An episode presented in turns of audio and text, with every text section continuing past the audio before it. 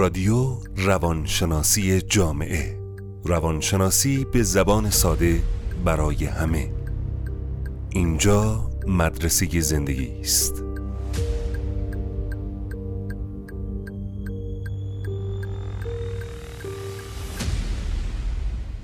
سلام. من حبیب طالبی هستم. این اولین قسمت از پادکست معماری و خلاقیت هستش در رادیو روانشناسی جامعه.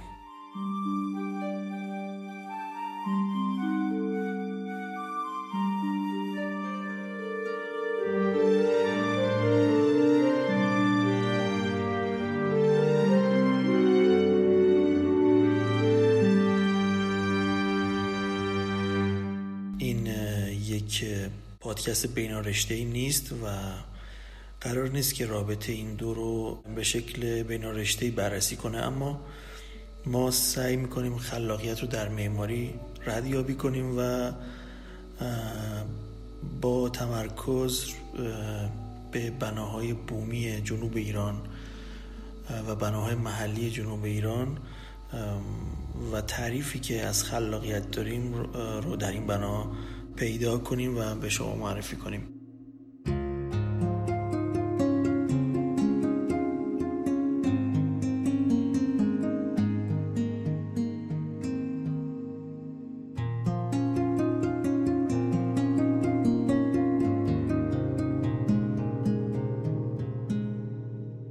یکی از این بناها که در جنوب استان فارس قرار داره در جایی که من زندگی می‌کنم یعنی در شهر لار ما اونو به اسم برکه می‌شناسیم. شاید شما اونو به اسم آبانبار یا کلمه برکه بشناسید.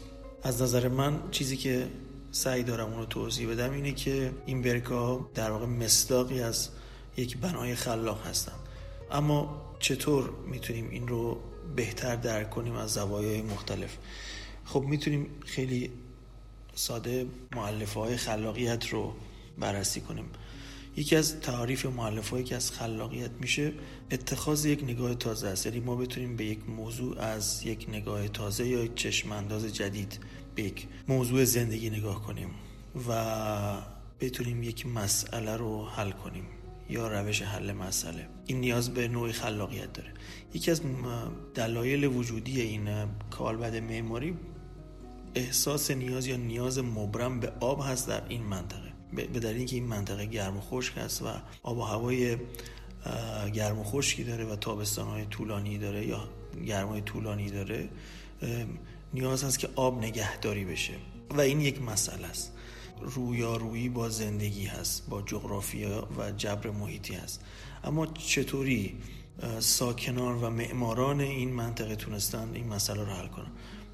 همینجور گفتم اینجا رو میشه از اون معلفه خلاقیت کمک گرفت از اون نگاه تازه‌ای که تونستن عملی کنن. ایده آبنبار ایده برکه.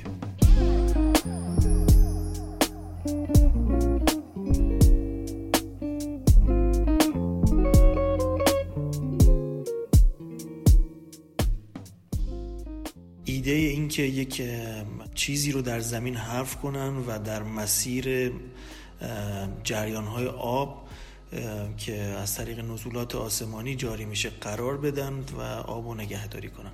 اما این شیوه جدید این نگاه نو و این ایده فقط به اینکه یک چاله یا یک گودال بکنن و اونو در واقع پر آب بکنن تموم نمیشه. نیاز هست که تاقی بر این در استوانه منبع آب بنا بشه. و اون هم یک مسئله دیگه است که معمارا تونستن معمارای این منطقه تونستن به خوبی با این جواب پیدا کنن و جواب بدن به این موضوع. که شما اگر در بعد ورود به منطقه در ورودی های شهر تنوع زیادی از این تاقهایی که حول یک محور گشته یعنی گنبت ها می‌بینید و گنبت های زیادی رو می‌بینید که نگهداری می‌کنند از آبی که توی زمین ذخیره شده و این نمونه کاملی است یک در واقع یک نمونه جامع یا نمونه خوبی از جواب به یک مسئله است جواب معمارانه به یک مسئله. نکته دوم این جمله هست این معلفه هست در اینکه اگر بخوایم خلاق خلاقتر باشیم فقط باید طبیعی تر باشیم. چطوری این موضوع توی معماری ریزش کرده؟ چطوری توی کالبد برگا خودشو نشون داده؟ از طریق استفاده از مساله بومی.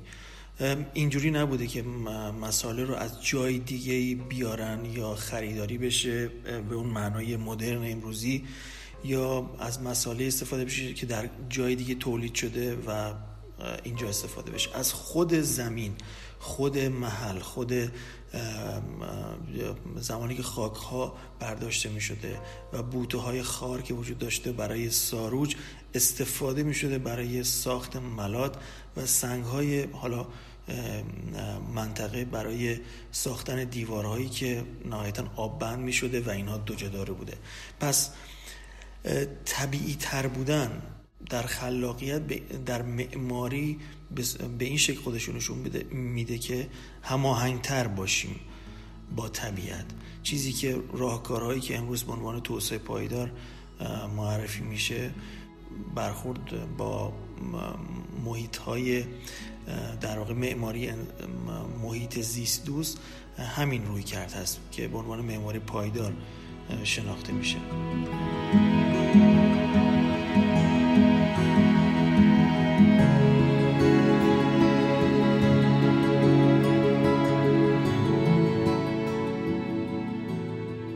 معلف بعدی که در مورد برگه ها در مورد خلاقیت معلفه چند بعدی بودن هستش.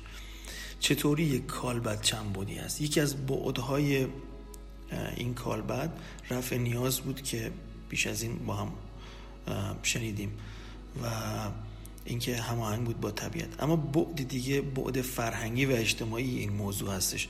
بعدی که این کالبد تونسته به عنوان یک نشان فرهنگی روی زمین این منطقه قرار بگیره که من اونو به عنوان نشان زمین یا لندمارک همیشه صدا می‌زنم.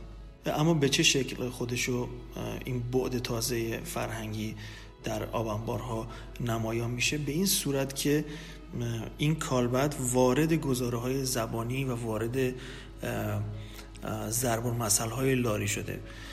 عناصری که آبانبار با اون ساخته شده مثل تاق گنبد و عناصری که آب از اون کشیده میشه برای مصارف انسانی اسمهای خاصی دارن که فقط در زبان لاری حاضر هستش مثل تیتق کاکل یا حالا دولاب و دیگر اسم اینها فقط در زبان لاری حاضر هست.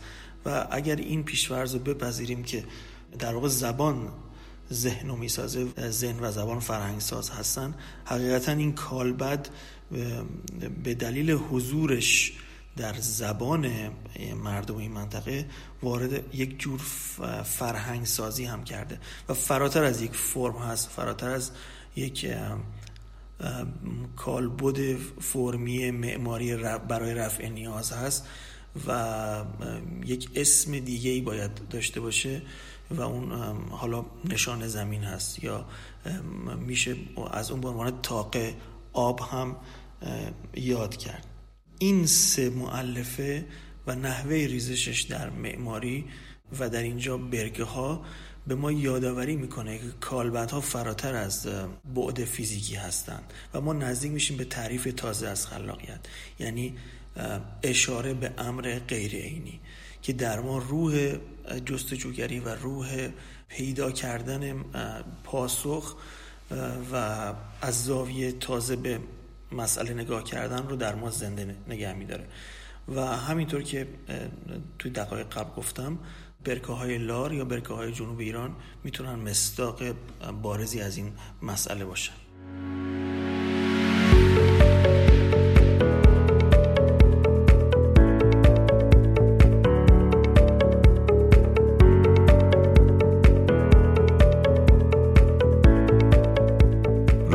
روانشناسی جامعه. روانشناسی به زبان ساده برای همه. اینجا مدرسه زندگی است.